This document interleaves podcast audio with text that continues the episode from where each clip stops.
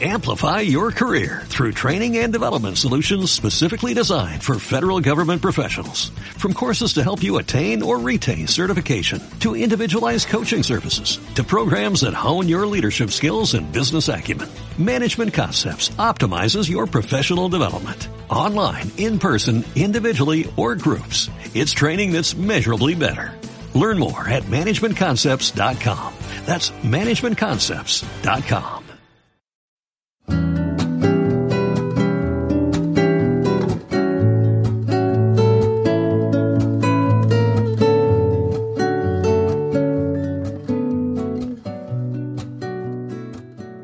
Bienvenidos a Físico, un podcast dedicado a la difusión de la filosofía de las ciencias dentro de la comunidad hispanohablante. Mi nombre es Cristian Laroulette Filippi y en esta ocasión tenemos como entrevistada a Eleonora Cresto. Eleonora obtuvo su doctorado en la Universidad de Columbia bajo la supervisión de Isaac Levi. Hoy es investigadora en el CONICET de Argentina. Eleonora es editora asociada de la importante revista Erkenntnis y ha hecho destacadas contribuciones en epistemología y en la filosofía de las ciencias, área en la que ha trabajado utilizando herramientas formales como la teoría de la decisión, la lógica de creencias, entre otras. En esta entrevista ahondamos en tópicos que surgen a partir de estos trabajos, como el aporte específico de los métodos formales a la filosofía de las ciencias, sus límites, el uso de las idealizaciones que típicamente estos métodos formales conllevan y su implicancia para las pretensiones normativas de los modelos filosóficos.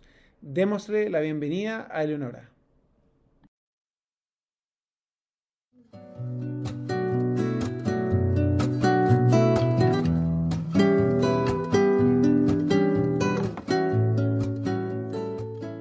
Buenas tardes, Eleonora. Bienvenido al programa Físico. Quisiéramos partir preguntándote por tu contexto previo, ¿no? ¿Cuál fue el contexto en el que te criaste? ¿Y de qué manera ese contexto pudo haber ayudado, influenciado o no a tu camino hacia la filosofía? Hola, Cristian. Muchas gracias por esta entrevista. De chica en mi casa se vivía en un ambiente intelectual, digamos. Mi papá era historiador, mi mamá pianista, crecí rodeada de libros y de amor por la lectura. Y de hecho llegué a la filosofía por la vía literaria, ¿no? Aunque después me ocupé de temas más formales, llegué entusiasmada por la literatura, más que por otras cuestiones. Cada vez que digo esto ya sé que suena raro, pero bueno, así fue una ruta un poco rara. ¿Y qué tipo de literatura? Los autores existencialistas me habían convocado, ¿no?, en la adolescencia y llegué a la filosofía por ellos, por Sartre en particular. Y bueno, aunque después terminé dedicándome a la lógica, pero bueno, la puerta de entrada a la filosofía fue esa. Los caminos misteriosos de la vida, ¿no? Algo así. Y bueno, como tú dices, para responder preguntas en filosofía en general y en filosofía de la ciencia en particular, tú has trabajado bastante con distintas herramientas formales, ¿no? Como la teoría bayesiana de creencias, la teoría de revisión de creencias también, la teoría de juego. Incluso en tu tesis de doctorado combinaste algunas de estas herramientas. Y ahí quizás la pregunta es, ¿cuál fue tu trayectoria hacia la filosofía formal, ¿no? A la filosofía que ocupa estas herramientas y también su aplicación a la filosofía de la ciencia, ¿no? ¿Tuviste una formación en matemáticas sólida desde el comienzo o fue desde otra área? No, en realidad, como te decía recién, comencé la carrera con una mentalidad totalmente literaria antes que científica, pero en mi primer año la lógica me atrapó, ¿no? Tuve la suerte de tenerlo a Carlos Alchourrón como profesor de mi primer curso de lógica, y después en varios seminarios avanzados, y su influencia fue clave, ¿no? ¿Tú podrías explicar un poco quién fue Carlos Alchourrón? Fue uno de los lógicos más importantes de Argentina. Es recordado, entre otras cosas, bueno, sobre todo por dos grandes cosas. Primero, por su obra sobre sistemas normativos y lógica deóntica, muchos de sus trabajos en colaboración con Eugenio Bulygin. Su libro más conocido es Normative Systems, con Bulygin, absolutamente pionero en la aplicación de la lógica al análisis de problemas jurídicos. Él era, entre otras cosas, abogado, ¿no?, de formación. Eso por un lado, y por otro lado es mundialmente conocido por su obra sobre la lógica del cambio de creencias, del cambio racional de creencias o de teorías, ¿sí? O sea, las lógicas de revisión de creencias se ocupan de ver cómo modificar un determinado, un conjunto de oraciones, ¿no?, que funciona como corpus epistémico, podría ser desde el conjunto de creencias de un individuo real, hasta una base de datos, una teoría científica, bueno, cómo ir modificando eso a medida que vamos encontrando nueva información que tenemos que acomodar sin que el sistema estalle, ¿no? Sí, porque puede ser contradictoria nueva información con lo que teníamos antes. Uh-huh. Bueno, y de hecho al día de hoy el modelo dominante en las lógicas de revisión de creencias es el llamado modelo AGM, y se lo conoce como AGM por las iniciales de sus tres autores, donde la A es justamente de Alchourrón, la G es por Peter Gardenfors y la M por David Mackinson. Así que bueno, ese fue Alchourrón, sí. Claramente un lujo haber empezado a estudiar con él. Ahora, después yo no hice una tesis de grado de licenciatura en lógica, ¿no? El resto de mis estudios de grados me ocupé sobre todo de la teoría del conocimiento analítica, los argumentos escépticos, el confiabilismo, ese tipo de problemas. Pero bueno, y ahí en Argentina, en Buenos Aires, ¿eso eran temas centrales en la enseñanza, en la filosofía de grado? ¿O más bien fuiste tú la que enganchó con eso? No, eran temas bastante marginales, pero también tuve la suerte de tener como profesor a Ezequiel de Olaso, conocido por sus estudios sobre escepticismo, pero también... era uno de los pocos que incursionaba en teoría del conocimiento analítica en esos años. Así que, bueno, también tuve suerte por ese lado, ¿no? Pero bueno, de todas maneras, el amor por los formalismos ya había echado raíces, digamos, ¿no? Y terminó de madurar cuando fui a Columbia a hacer mi doctorado y fui a estudiar con Isaac Levi. Y ahí entendí mucho de lo que estaba detrás de las teorías de revisión de creencias de AGM, ¿no?, tanto a nivel formal como sobre todo filosófico. Bueno, el Levi, para los que no lo tienen tan presente, murió hace un par de años, es conocido sobre todo por sus trabajos en teoría de la decisión. Fue un pionero en la aplicación de la teoría de la decisión al ámbito epistémico, un pionero en el desarrollo de modelos con probabilidades indeterminadas.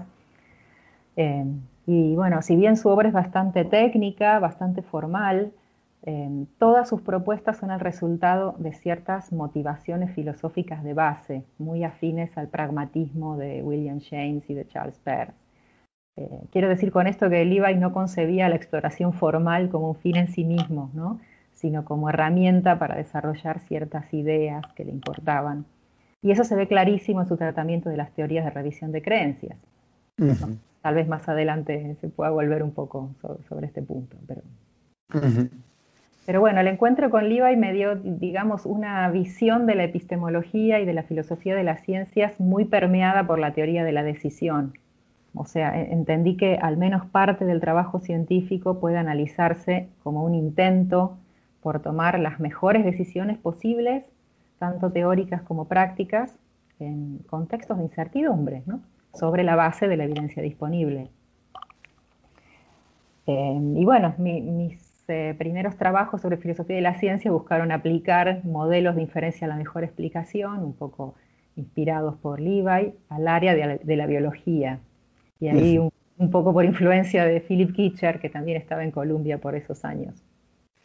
Ahí, claro, yo te quería preguntar cuál era la actitud de Kitcher, porque él, no sé, en su libro ahí, The Advancement of Science, ¿no es cierto?, tiene como ciertos comentarios bien críticos a los intentos de reconstruir racionalmente eventos históricos con el bayesianismo, en el fondo. ¿Cuál era su actitud y en el fondo, tú estabas como llevándole la contra por ahí, en así decir, o era parte de lo normal ahí? No, no se opuso, digamos, no hubo un problema ahí. Es cierto que no, por ahí no era la reconstrucción de casos históricos usando estrategias muy formales, por ahí no es lo que más le interesa, pero no se oponía. Y yo supongo que le pareció divertido igual ver cómo podía usarse esta herramienta, la que yo estaba proponiendo, para reivindicar teorías rivales, al menos hasta cierto punto, a la vez, ¿no? Claro. Tanto en el origen de la genética clásica como en el origen de la genética molecular. Uh-huh. Por lo menos nunca me manifestó. O sea, hubo un trabajo muy cordial, ¿sí? Con Philip Kitcher. Uh-huh. nunca hubo hostilidad sobre este punto. Qué bueno. Ahora sí, paralelamente a esto, yo seguí escribiendo sobre otras cuestiones que no tienen tanto que ver con filosofía de las ciencias, ¿no? Sobre temas de teoría del conocimiento en general y de lógica. Y después, con el tiempo, me empezaron a interesar la teoría de la decisión, la teoría de los juegos o la teoría de la elección social como objetos de estudio en sí mismos. Y también como herramientas para entender otras cosas, ¿no? Como para entender la formación de creencias colectivas, las decisiones colegiadas, algunos problemas de reparto justo. O sea, yo diría que fui virando lentamente hacia las ciencias sociales. Claro, son herramientas muy usadas en las ciencias sociales. Yo vengo de economía, evidentemente teoría de la decisión es central a eso. Pero también hoy en día son muy usadas en filosofía, ¿no? Hoy por hoy quienes estudian, por ejemplo, cómo las comunidades científicas eligen problemas de investigación o cómo comparten información, lo hacen muchas veces usando elementos de la teoría de la decisión, ¿no? En ese sentido, se me hace que todo esto es parte de temas de investigación que, se podría decir, atraviesan varias disciplinas, ¿no? Uh-huh. Y antes de entrar en más detalle a tu trabajo, quizás, y cómo esto se ha podido aplicar en filosofía de la ciencia, creo que es valioso preguntarte por tu apreciación general sobre el valor de las herramientas formales en filosofía, ¿no? Pensando que hay mucha gente que puede ser bastante escéptica, ¿no? Entonces, ¿qué le diría a alguien que digamos, desconfía del uso de las herramientas formales para entender problemas filosóficos? Bueno, le diría que empiece a confiar. No sé. A ver, por supuesto se ha hecho por siglos, ¿no? Y se hace actualmente excelente filosofía sin recurrir a formalismos. Y en ciertas áreas, además, seguramente los formalismos no tendrán mucho sentido, ¿no? Pero en ciertas ocasiones yo creo que contar con herramientas formales puede ampliar nuestro horizonte, puede hacernos ver problemas desde otra perspectiva, puede sugerir nuevas respuestas. No sé, por ejemplo, uno puede tener la idea intuitiva de que es difícil elegir una opción entre varias posibles cuando las opciones satisfacen diferentes propiedades deseables en distinto grado, ¿no? Por ejemplo. Entonces, las opciones podrían ser teorías científicas rivales, por ejemplo, ¿no? Y las propiedades, diferentes virtudes teóricas. Ahora, bueno, uno tiene esta idea intuitiva, ¿no? Pero esto no nos lleva muy lejos.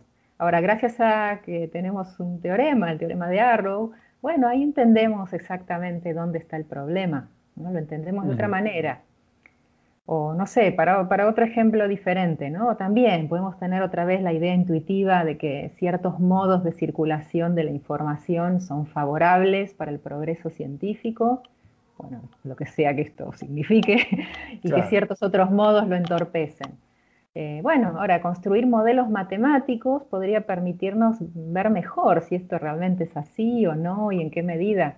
Y este resultado formal, a su vez, nos puede servir de input para discutir ideas filosóficas varias sobre el avance de la ciencia. Claro. O sea que yo creo que sí, los formalismos son útiles.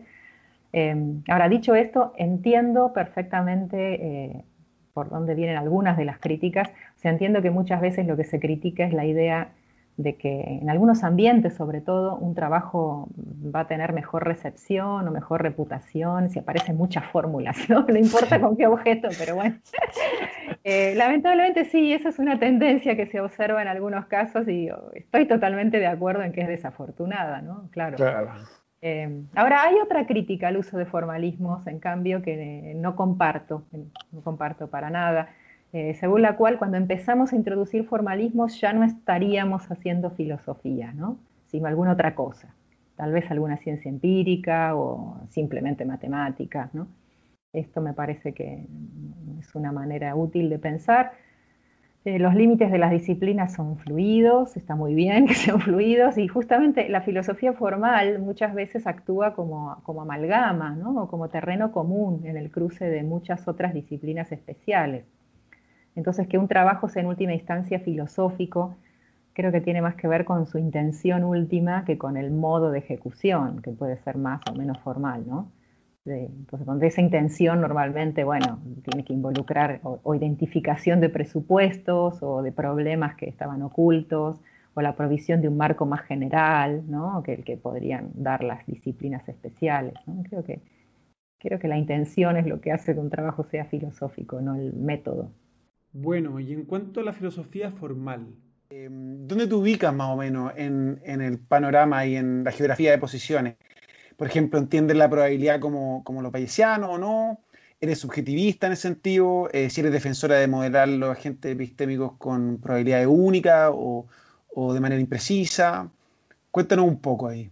Bueno, a ver, me considero bayesiana, al menos en un sentido muy básico, y es que entiendo que los agentes suelen tener mayor o menor confianza en la verdad de diferentes proposiciones, y que esos grados de creencia, como se los suele llamar a veces, pueden expresarse como probabilidades subjetivas.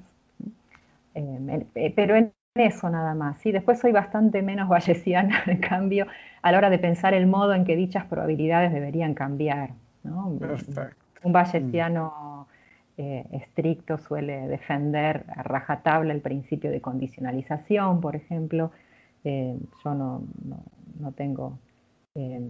ese entusiasmo, ¿no? Por el principio de condicionalización. Ahora después en el debate entre permisivistas o unicistas, ¿no? Los que defienden la llamada tesis única, bueno, yo ahí soy rotundamente permisivista, ¿no? No me parece que tenga sentido decir que la evidencia te obligue racionalmente a adoptar ciertas probabilidades y no otras. Después, bueno, está el debate sobre si las probabilidades deberían ser únicas o imprecisas. Y acá yo soy flexible, creo que depende de lo que se quiera modelar, ¿no? Sí me parece que los argumentos en contra de la imprecisión están un poco desencaminados, lo cual no quiere decir que a veces no sea más práctico, ¿no? Modelar a un agente como si tuviera probabilidades únicas, pero es un tema de practicidad, no de principio, digamos. Claro, es como queremos usar la herramienta, ¿no? Para representar. Exacto. Exactamente. Claro. Oye, y bueno, entrando un poco al uso que se le ha dado por tu parte y por otra gente, en el fondo, a la filosofía formal en la filosofía de la ciencia, yo quería partir por un tema que es una pregunta que aparece y que es importante en la relación entre la filosofía y la ciencia, y que yo creo que puede ser que surja con más fuerza cuando estamos considerando aproximaciones formales a la filosofía de la ciencia, ¿ya? Y este tema es la relación que hay, por un lado, entre la práctica científica, actual o histórica, y por otro lado, una filosofía de la ciencia que pretende ser normativa, ¿no? Entonces, ahí hay distintas opciones, ¿no? De cómo consideramos los episodios exitosos en la ciencia. Los consideramos como una posibilidad, sería evidencia, que estas teorías normativas, esto a lo que se dedican la gente que hace filosofía de la ciencia, deben acomodar. O más bien estos episodios exitosos tienen que ser como modelo o ejemplo en que las teorías normativas se tienen que basar o inspirar, o simplemente episodios que tienen que, si acaso nomás, ser compatibles con las teorías, ya que, y esta sería una posición quizás más conservadora o más tradicional, que la fuerza normativa de las teorías, o la fuerza de las teorías normativas, su justificación, no tiene nada que ver con la práctica de los y las científicos, sino que tiene que ver con razones a priori, ¿no? Que podamos dar en favor de esas teorías. Entonces, ¿cómo, en pocas palabras, cómo concibes tú la relación entre prescripciones normativas en filosofía de la ciencia, por un lado, y los casos reconocidos de buena ciencia, por el otro? Está bien, sí. A ver, entiendo que todo modelo normativo en filosofía de las ciencias debería recoger una buena parte de los casos reconocidos de buena ciencia, o perdería todo interés. Entonces tiendo a concebir a los modelos como reconstrucciones racionales de la práctica científica real, ¿no? Actual e histórica, y sirven en la medida en que nos permitan ganar comprensión sobre dicha práctica. Así que en este punto estaría de acuerdo con una de las primeras opciones de las que mencionaste, ¿no? En que estaría de acuerdo que los casos históricos en cuestión funcionan como evidencia. Yo en algunos trabajos que ya tienen unos cuantos años había propuesto un modelo de inferencia a la mejor explicación no realista, que bueno, eso después también lo apliqué al ámbito jurídico para dar cuenta de las decisiones sobre culpabilidad o inocencia de un acusado. Ya hace tiempo que no trabajo en esta línea, pero muy rápidamente la idea era esta. Las hipótesis pueden estar mejor o peor confirmadas por la experiencia, ¿no? Y ese grado de confirmación podemos interpretarlo como una probabilidad subjetiva. Eso por un lado. Pero además, las hipótesis tienen también rasgos que nos resultan más o menos atractivos, independientemente de su probabilidad. Y eso es lo que hace, por ejemplo, que teris paribus tendamos a preferir las hipótesis más simples. Entonces, la comparación entre hipótesis rivales tiene en cuenta estas dos grandes cosas, ¿no? No solo su adecuación empírica o su grado de confirmación, sino otras dimensiones también, que constituyen lo que podríamos llamar la utilidad cognitiva de la hipótesis. Uh-huh. Entonces, con todo esto se puede hacer una analogía con la teoría de la decisión clásica, ¿no? En la que en la teoría de la decisión tenemos la teoría de la decisión bajo riesgo, por ejemplo, tenemos que evaluar posibles cursos de acción que tendrán diferentes resultados según cómo sea el mundo, porque no sabemos bien qué va a pasar. Cada uno de esos resultados puede ser más o menos probable, por un lado, y por otro lado puede ser más o menos preferible, o sea, me puede gustar más o menos. Normalmente las preferencias se representan mediante escalas de utilidad, ¿no? Y para la teoría de la decisión bayesiana, el curso de acción racional es el que maximiza la utilidad esperada. Bueno, de manera análoga, cuando contamos con hipótesis rivales en competencia, lo que podemos hacer es evaluar la utilidad cognitiva esperada de cada una de dichas hipótesis y de sus disyunciones. Esta idea en líneas generales ya está presente en Isaac Levi. Mi modelo, entre otras cosas, incluía una elaboración de la utilidad cognitiva en términos de virtudes teóricas, como la simplicidad, la fertilidad, ¿no? La precisión. Ahora, tal vez hay algo que dijiste por ahí, tal vez me gustaría aclarar un poco en qué sentido podría decirse que defiende una filosofía de las ciencias normativas, ¿no? Tal vez quisiera moderar un poco esta afirmación. Uh-huh. El modelo propuesto fue pensado sobre todo como una herramienta para ofrecer reconstrucciones racionales de la práctica, ¿no? De la práctica científica actual e histórica. Mi defensa de la normatividad en este contexto apuntaba más bien a la idea de que creo que si somos honestos, resulta inevitable tener una concepción no naturalista de la propia racionalidad, en el sentido de que para reconstruir un fenómeno o un caso histórico de manera inteligible, tenemos ciertas ideas previas de qué quiere decir que un agente se comporte racionalmente, y esas ideas nos suelen venir de preguntas sobre lo que nos conviene hacer, ¿no? Lo que consideramos a veces de preguntas desde la primera persona, ¿no? Ah, yeah. Uh-huh. O sea, con primera persona quiero decir esto. A veces resulta útil distinguir entre la perspectiva del teórico, ¿no? Del que quiere explicar, por ejemplo, por qué cierto agente que es su objeto de estudio actúa del modo en que lo hace. Esa sería una perspectiva de la tercera persona. Y la perspectiva del que actúa, del que tiene que tomar las decisiones. Esa sería la perspectiva de la primera persona. Entonces, lo que quiero decir es que a la hora de explicar o de reconstruir lo que alguien más está haciendo, muchas de nuestras ideas sobre qué es actuar racionalmente nos vienen de consideraciones de la primera persona, o sea, consideraciones sobre los que nos parecería conveniente hacer a nosotros. Sí. Otro tema muy discutido en filosofía, desde filosofía política hasta filosofía de la ciencia, es cuán idealizados pueden ser o deben ser nuestro modelo de teoría normativa, ¿no? Las teorías que buscan dar prescripciones, ya sea sobre asuntos morales, como los principios de justicia, o sobre asuntos de racionalidad, ¿no? Como el tipo de evidencia necesaria para hacer una inferencia inductiva.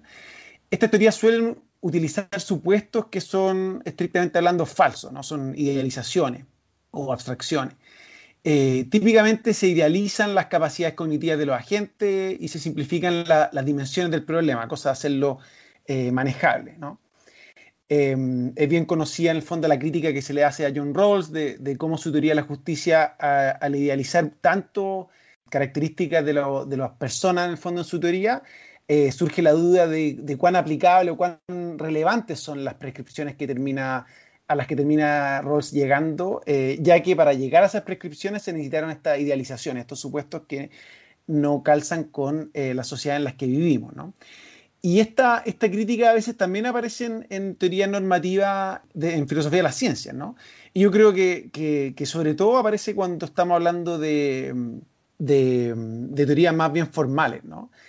Entonces ahí te quería preguntar, ¿cómo entiendes tú este problema para la filosofía en general normativa, ¿no? Pero sobre todo filosofía de las ciencias, que pretende dar lineamiento, ¿no es cierto? Pretende ser normativa, pero para poder llegar a cosas precisas, a cosas específicas, ¿no? Que es como el valor que la promesa, ¿no? De las herramientas formales, tiende a recurrir a supuestos que son bastante, no sé, alejados de la realidad, ¿no? Sí, entiendo, claro. Yo creo que el núcleo de tu preocupación, digamos, aplicada a los modelos de inferencia a la mejor explicación que estaba defendiendo antes, tal vez podría sintetizarse así, ¿no? ¿Por qué suponer que los investigadores cuentan con las probabilidades y utilidades que les atribuye el teórico, ¿no? No sé si más o menos claro. Un poco esa la idea. Ahora, bueno, acá quisiera volver a la analogía con la teoría de la decisión bayesiana clásica, porque lo que el teórico dice normalmente es que un agente racional se comporta como si maximizara su utilidad esperada, ¿no? Es un como si, pero eso no significa que la gente tenga literalmente en la cabeza una serie de numeritos y que haga explícitamente cuentas antes de actuar, ¿no? No es esa la idea. Y algo similar yo creo que puede decirse del modelo que antes estaba describiendo de inferencia a la mejor explicación, algo muy similar. Y otra cosa es que, bueno, si bien es cierto que en su momento lo pensé también como un modelo que prescriba qué hacer, la verdad que lo que más reivindicaría de él hoy en día es su poder para llevar a cabo, insisto, ¿no? Reconstrucciones racionales de episodios de historia de la ciencia. Claro, entonces ahí la ambición del proyecto quizás es menor y me imagino en ese sentido se podría decir que el problema también pasa a ser menor, ¿no? Es menos normativo, diría yo, sí. Claro. También está puesto, el acento no está tan puesto en el aspecto normativo, sí. Uh-huh. Exacto. Tú has trabajado en detalle, ¿no? Esto para los modelos normativos. A ver si nos puedes contar un poco más de tu trabajo en eso. Sí, independientemente del modelo de inferencia mejor explicación que mencionaba recién, está la pregunta general de cómo validar modelos normativos, ¿no? De esto que alguna vez me ocupé un poco. Y es un problema, no sé, uno de los problemas que tienen los modelos normativos es que el mecanismo de control para saber si construimos un modelo adecuado, por ejemplo, uno que capture adecuadamente nuestras intuiciones, no parece independiente del modelo que estamos usando. O sea, en general, ¿no? Se suelen testear los modelos por sus predicciones. Uh-huh. Ahora bien, en el caso de los modelos normativos, ¿cuáles serían estas predicciones? Y aún antes que eso, ¿cuál es el target, ¿no? del modelo normativo? Claro. Alguien podría decir, bueno, ciertos hechos normativos en el mundo, cierta estructura normativa del mundo. Uf, bueno, qué sé yo. Primero, no a todos nos resulta fácil, ¿no? digerir un realismo de este tipo.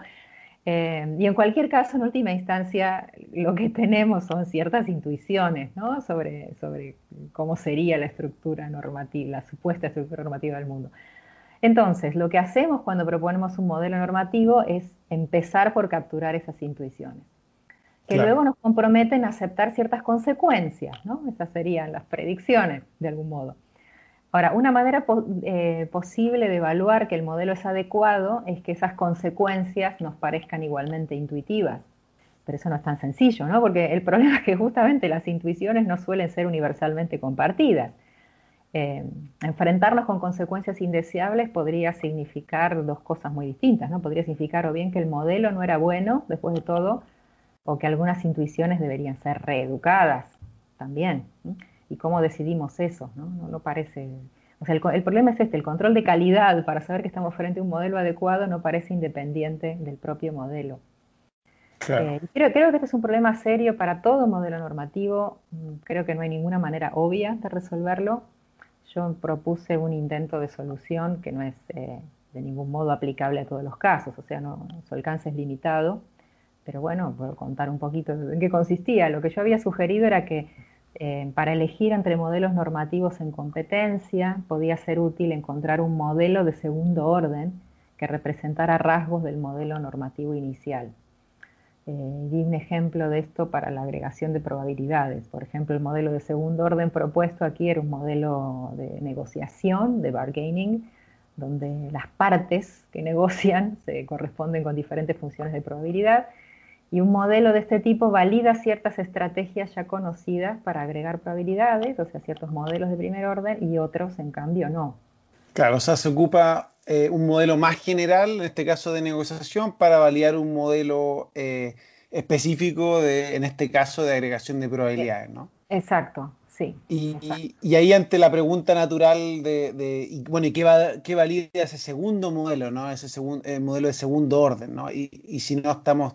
¿Vamos a necesitar después un modelo de tercer orden o claro, ante esa pregunta que responde la propuesta? Vamos a regreso. Sí, no, mi idea, no creo que sea esa una buena idea. Mi idea era usar un modelo concebido originalmente para iluminar otro target, ¿no? Y en lo posible, por ejemplo, los modelos de bargaining sirven para otra cosa. Y en lo posible validado independientemente. Y mostrar que se puede aplicar también a un target en principio impensado, ¿no? Con lo cual tal vez terminemos con una red de modelos que se validan entre sí, más que con un regreso, lo cual no constituye, por supuesto, prueba definitiva de que los modelos están bien elegidos, pero tal vez otorgue sí un poco más de robustez, ¿no? Que la que puede tener cada modelo tomado independientemente. O sea, es como una postura coherentista, ¿no? Sí. Que las distintas partes se apoyan mutuamente más que un fundacionalismo, ¿no? Para justificar los modelos. Exactamente, sí. Claro. Y me imagino que habrán otros autores que también quieran disminuir o aminorar la distinción, ¿no? De que el problema de validación que tienen los modelos normativos versus los modelos descriptivos, quizás es un problema que también tienen los modelos descriptivos, porque en el fondo igual, no sé, está el problema de Duhem-Quine, ¿no es cierto? Entonces tampoco es que podamos como refutar, y no sé, ahí hay pragmatistas, estoy pensando en la Elizabeth Anderson, por ejemplo, o gente como Dewey, ¿no? Que insistiría bastante de que las proposiciones normativas al final también son cosas a testear en el mundo, ¿no? Como dice...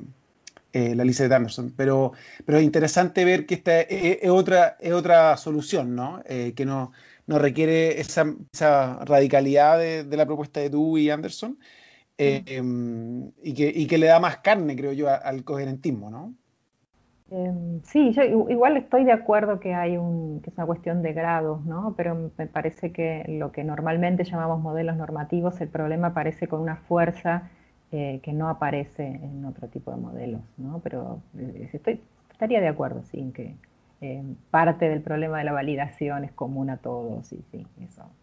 No tengo problema en admitirlo, sí, totalmente. Yo te quería preguntar también por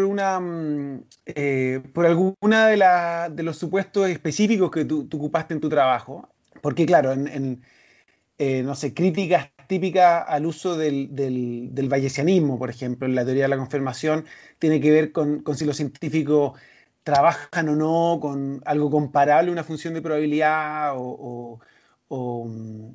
claro, cosas así, ¿no? Pero creo que un supuesto interesante que tú utilizaste es el de la virtud epistémica, ¿no? Y cómo son medibles. Tú nos contabas que en el fondo para desarrollar tu modelo hiciste, como se podría decir informalmente hoy día, doble clic en la utilidad cognitiva, ¿no? Como a ver qué es esa utilidad cognitiva con la que queremos comparar teorías, ¿no? Y ahí hablaste de virtudes epistémicas como la simplicidad, la fertilidad, y Y concebiste un poco el problema como un agente comparando distintas teorías en términos de estas virtudes, donde estas virtudes son medibles cuantitativamente, ¿no? Y eso te permite obviamente hacer comparaciones mucho más fáciles, ¿no? Se pueden sumar, se pueden sacar promedio, y está todo ese tema. Que para mí es muy interesante porque en parte mi tesis tiene que ver con problemas de medición, ¿no? Donde esto es como algo fundamental. Y ahí la pregunta que yo te quería hacer es cómo tú concibes esta, que yo consideraría como una idealización, ¿no? de virtudes epistémicas que pueden ser representables en escalas cuantitativas, lo que es muy útil, ¿no? Para hacer comparaciones, pero que surgen dudas, ¿no? O sea, ¿en qué sentido? Voy a hacer un argumento que es común en filosofía de la medición, ¿no? Como, ¿en qué sentido puedo pensar en simplicidad como algo cuantitativo, ¿no? Como algo que va aumentando y que yo puedo decir, bueno, esta teoría es el doble de simple que esta otra teoría, ¿no?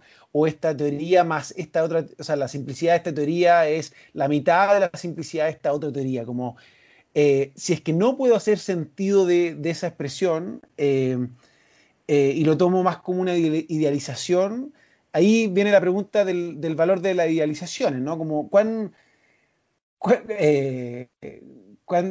relajados somos con idealizar, ¿no? Al punto de no sé, alguien podría tener susto que estamos distorsionando, ¿no? Y ahí podría entrar el escéptico con las herramientas formales, ¿no? Oye, para usar tu herramienta formal requeriste que las virtudes sean cuantitativas, y eso lo asumiste para poder usarlo, pero la verdad es que no hace mucho sentido, alguien podría decir, ¿no? Entonces, ¿cuándo la idealización se vuelve un problema más que un apoyo, no?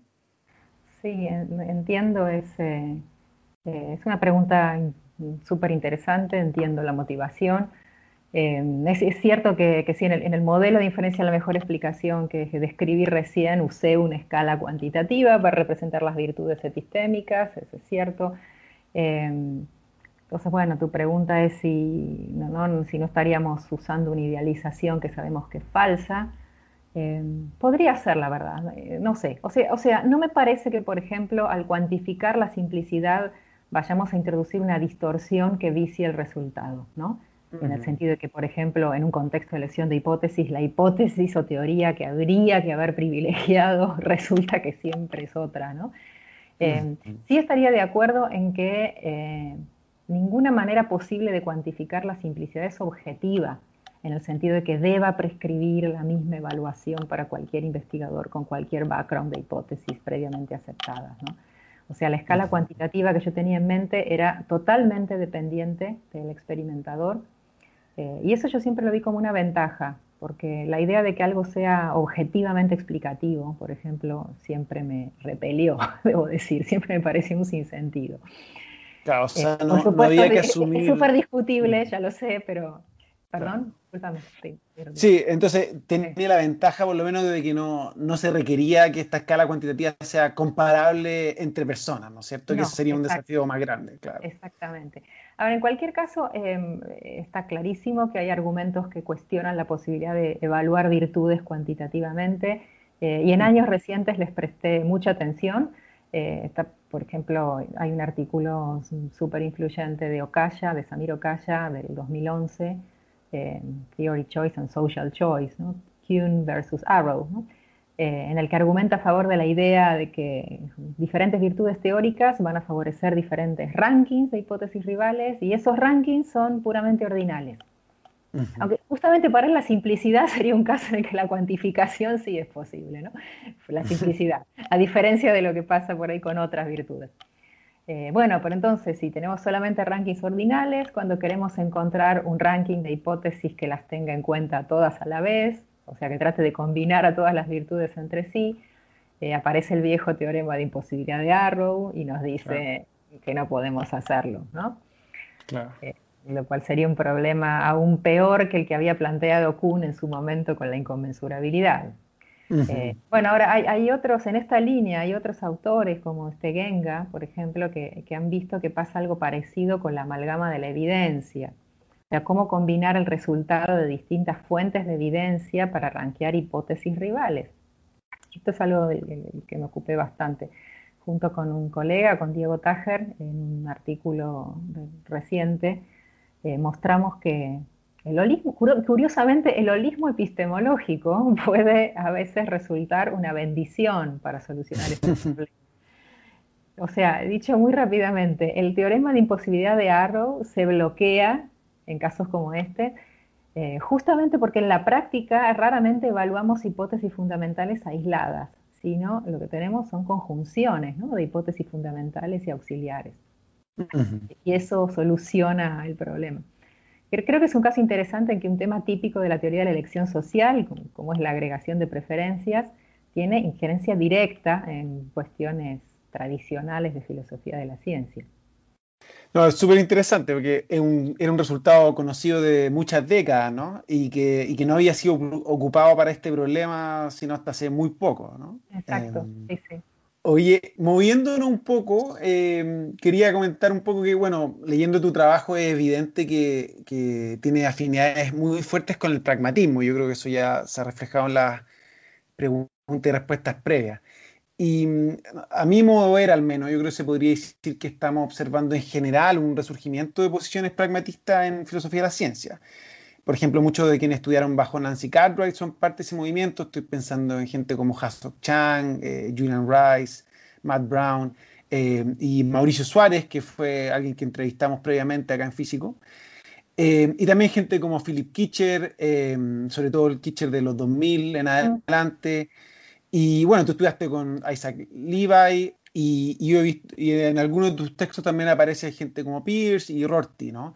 Entonces te quería pedir si podrías un poco introducir en qué consiste el pragmatismo en general, un poco a modo de introducción, y dónde te sitúas tú en ese movimiento, en qué tomas del pragmatismo de Levi, y claro, un poco de introducción, pero también dónde te ubicas tú en eso. Bueno, a ver, el pragmatismo en general, dicho, era muy amplia, ¿no? Tiende a pensar que conocer el mundo y actuar en él son inseparables, ¿no?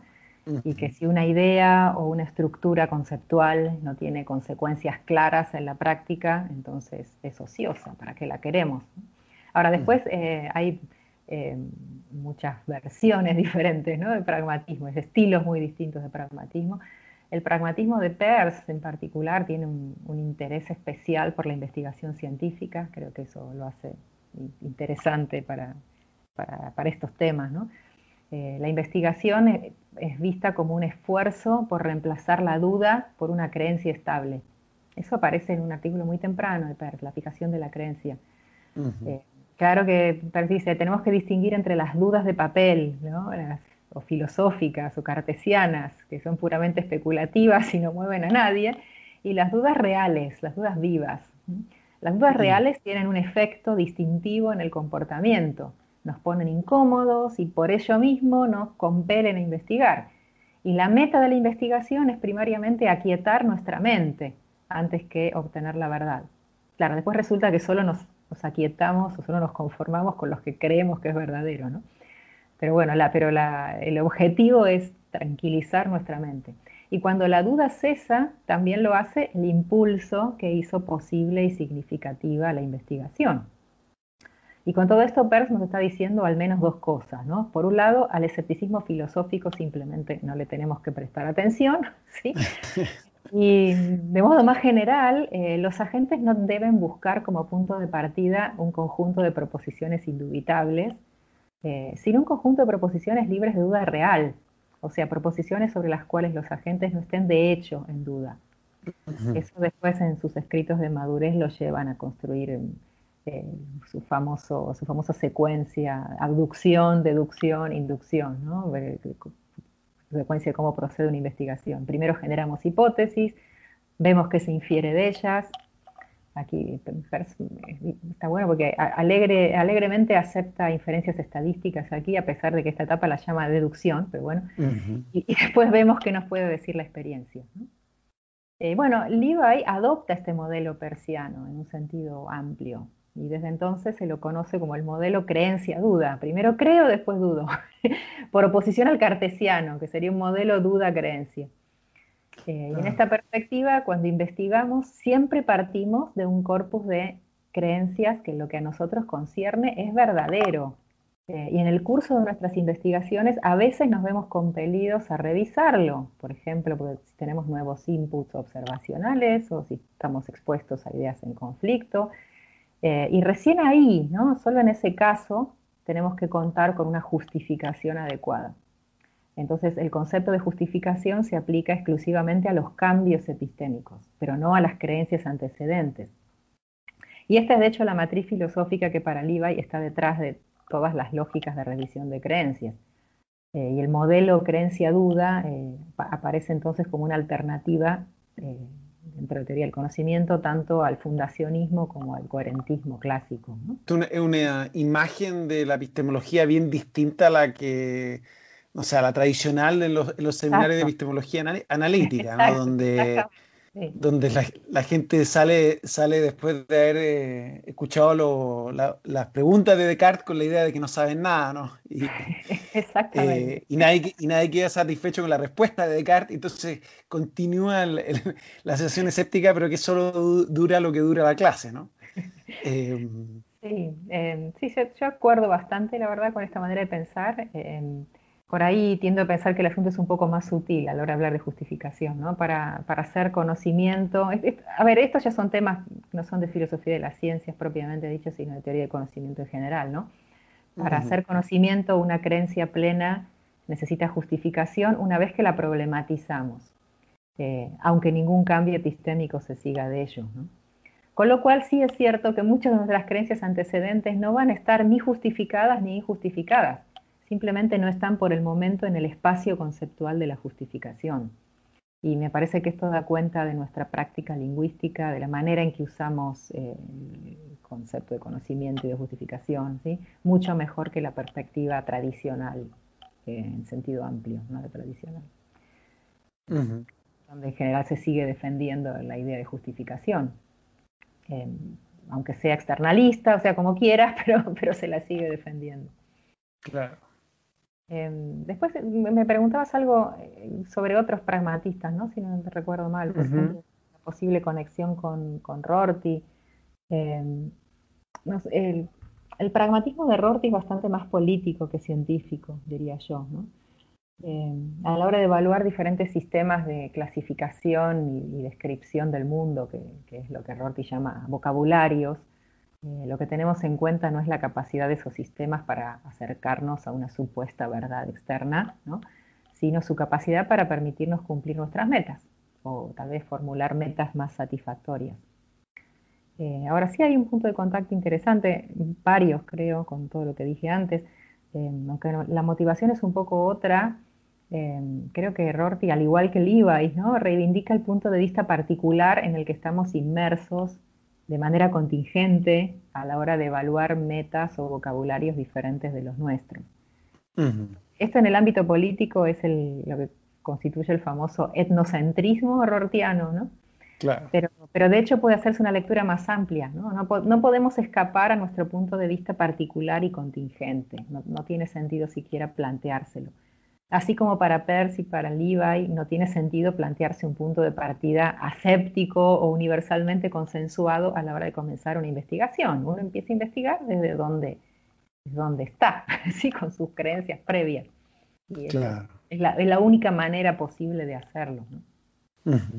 Muy interesante. Y me gustaría que alcanzáramos a hablar un poquito de los proyectos en los que estás trabajando ahora y que te ves trabajando en un futuro. Hemos estado revisando un poco y tú nos contabas al comienzo que has estado moviéndote hacia teoría de juegos, ¿no?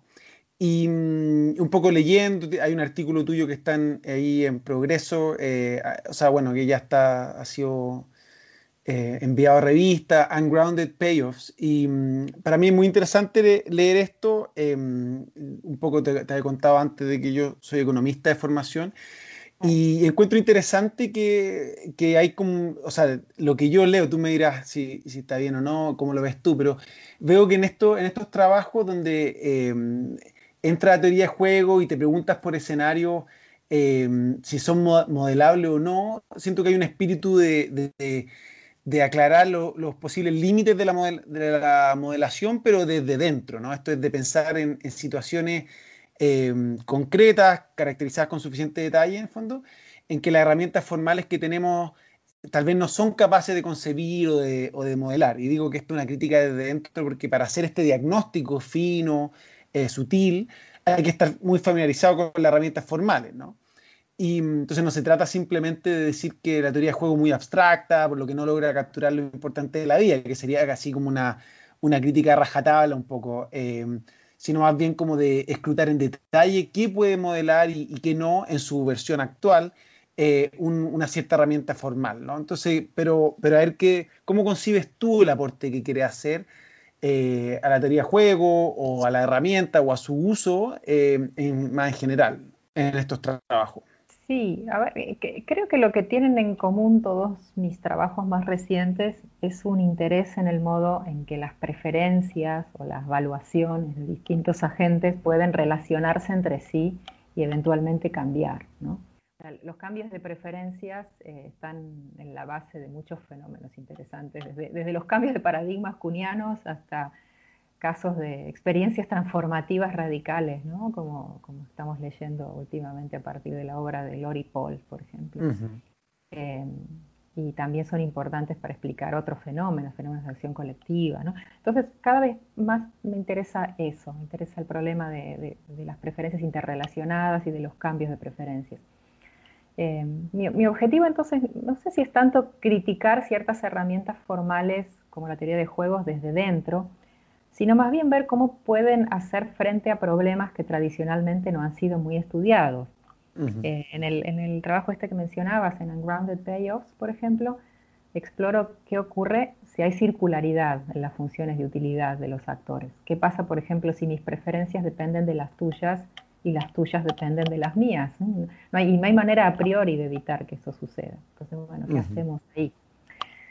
Pues en otros trabajos, tenemos un trabajo, está por salir ahora, Neurotic Cake Cutting, con también Diego Tajer en colaboración. Exploramos, por ejemplo, cómo los cambios de preferencias de los actores pueden interferir en la percepción de que es un reparto justo, cómo repartir justamente una torta, por ejemplo, cómo hacer un reparto justo. Esto, bueno, no hay, hace mucho, ¿no?, que se investiga el problema de fair allocation, ¿no?, de reparto justo, pero no hay muchas investigaciones sobre qué ocurre cuando la gente cambia sus utilidades por imitación, ¿no? Me empieza a gustar tu porción de torta simplemente porque te la apropiaste vos, simplemente por eso. Ese sí es un problema en economía, sí, pero con repercusiones más generales para la idea de justicia distributiva. Entonces la filosofía tiene algo para decir ahí. Y bueno, otro tema que me preocupa últimamente dentro de las ciencias sociales es explicar la cooperación, y sobre todo explorar mecanismos que la favorezcan, por ejemplo, mediante ciertos sistemas de votación, ¿no? Así que sospecho que los próximos años me voy a dedicar cada vez más a estos problemas, más enfocados en fenómenos sociales. Bueno, quisiéramos cerrar esta entrevista con tus apreciaciones sobre los principales desafíos para el desarrollo de la filosofía de la ciencia en Hispanoamérica.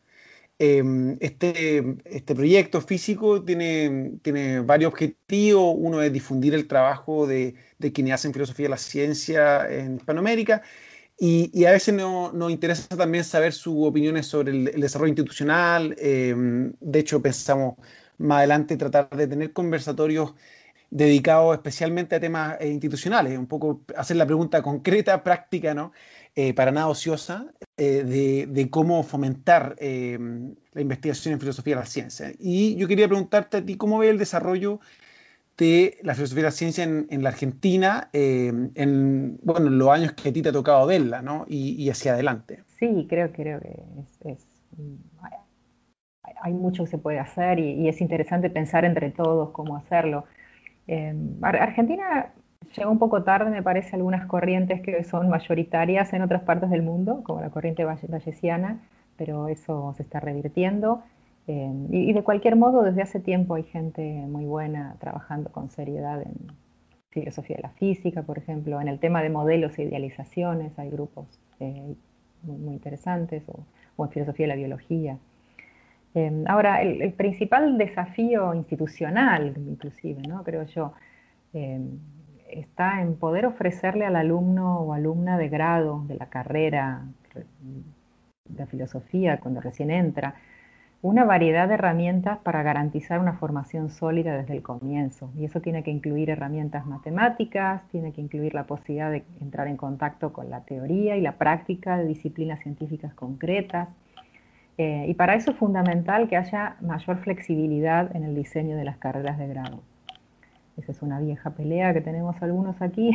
Estoy hablando de Argentina, que es lo que conozco, ¿no? No sé bien cuál es la situación en otros países. La estructura burocrático-administrativa de la mayoría de las principales universidades de Argentina hace difícil los cruces interdisciplinarios, ¿no? Y la filosofía de las ciencias necesita eso de manera esencial. Así que aquí hay tarea política e institucional importante para hacer, me parece, para los próximos años. Sí. Claro, para flexibilizar el currículum, exacto, para que sí, las carreras no sean feudos, como dicen acá a veces, ¿no? Que, exacto, sí, exactamente. Sí. Sí, sí, sí. Creo que es una discusión que está bien que atraviese fronteras y que deberíamos tener entre todos, sí. Bueno, pues muchas gracias, Eleonora. Ha sido un gusto poder conocerte, saber más de tu trabajo y aprender bastante del uso de herramientas formales en filosofía y lo que eso posibilita, ¿no? Así que te queremos agradecer mucho tu participación aquí en Físico. Bueno, muchas gracias a vos, Cristian. Fue realmente un placer para mí y un honor, ¿sí?, participar en este podcast. Así que muchísimas gracias.